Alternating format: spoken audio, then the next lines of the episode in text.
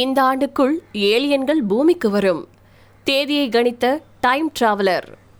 பூமியை ஏலியன்ஸ் நெருங்கும் தாக்கும் ஆட்கொள்ளும் அழித்து விடக்கூடும் அப்படின்னு பல கருத்துக்களை நாம கேள்விப்பட்டுட்டு தான் இருக்கோம். நம்முடைய விஞ்ஞானிகளும் ஏலியன்களுக்கும் பூமிக்குமான தொடர்பு குறித்து தொடர்ந்து ஆராய்ச்சிகளை மேற்கொண்டுட்டு தான் வந்துட்டு இருக்காங்க இந்த சுச்சுவேஷன்ல வர டிசம்பர் எட்டாம் தேதி ஏலியன்கள் பூமியில கால் பதிக்கும் அப்படின்னு டைம் டிராவலர் ஒருத்தர் கணிச்சிருக்காரு. ஈனோ அலாரிக் அப்படிங்கிறவரு ஒரு டிக்டாக் பயனர்.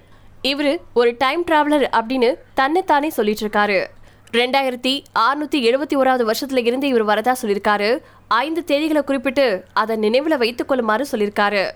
இந்த அஞ்சு தேதிகளுக்குள்ளேயும் அஞ்சு சம்பவங்கள் நடக்கும் அப்படின்னு கணிச்சிருக்காரு. அதுல அதிகமான கவனத்தை பெற்றிருக்கக்கூடிய விஷயம் ஏலியன்கள் குறித்து அவர் சொல்லியிருக்கக்கூடியதுதான். அவரது கூற்றின்படி ஏலியன்ஸ் டிசம்பர் எட்டு அன்னைக்கு ஒரு ராட்சத விண்கல்ல பூமியில தரையிறங்கலாம். இதனால பூமிக்கு ஆபத்து நேருமா? அல்லது அவை பூமியை பாதுகாக்க வருகின்றனவா? அப்படிங்கறத குறித்து எந்த ஒரு விளக்கத்தையும் அவர் சொல்லல. இருந்தாலும் டிசம்பர் எட்டு அப்படின்னு அவர் குறிப்பிட்டு சொல்லியிருக்கக்கூடியது கொஞ்சம் சர்ச்சையை கிளப்பியிருக்கு.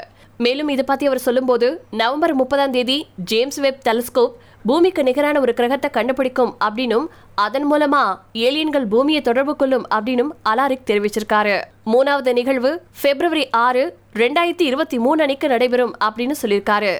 அதுல இளைஞர்கள் சில பேர் ஒன்னா இணைஞ்சு மற்ற கேலக்சிகளை திறக்கக்கூடிய ஒரு கருவியை கண்டுபிடிப்பாங்க அப்படின்னு சொல்லியிருக்காரு.